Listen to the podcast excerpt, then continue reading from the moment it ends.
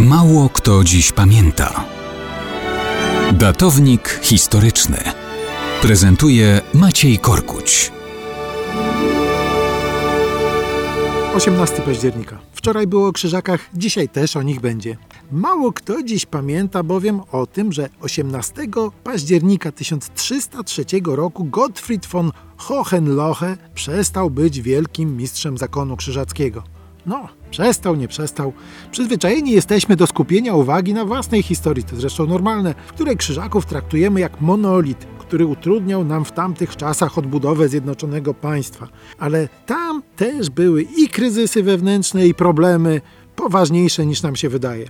Poprzednikiem Gottfrieda był Konrad II von Feuchtwangen. To ten wielki mistrz pożegnał się z Bliskim Wschodem, przenosząc siedzibę zakonu z oblężonej Akki do Wenecji. Tak, tak, bo tam właśnie mieściła się siedziba zakonu, który miał już oprócz licznych posiadłości w całej Europie również władzę nad dawnymi ziemiami Prusów, których wytępił i nad Inflantami. Prusy w tym władztwie zyskiwały coraz większe znaczenie i ciężar polityczny. Stąd Konrad Feuchtwangen myślał o przeniesieniu na stałe siedziby już tam, ale niespodziewanie śmierć stanęła temu na przeszkodzie. Wielkim mistrzem zakonu został obrany dotychczasowy mistrz krajowy Niemiec, właśnie Gottfried von Hohenlohe. Ale jemu się nie paliło z przenoszeniem siedziby na północ. Wolał Wenecję i opierał się naciskom. Spowodowało to konflikty i faktyczne osłabienie władzy wielkiego mistrza zakonu.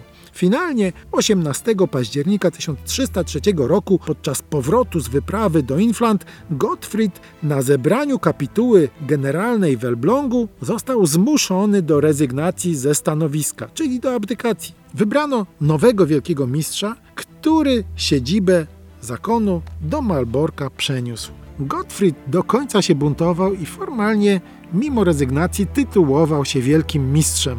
W sumie to jednak szkoda, że zakon wybrał północ, a nie skupił uwagi na kierunku śródziemnomorskim.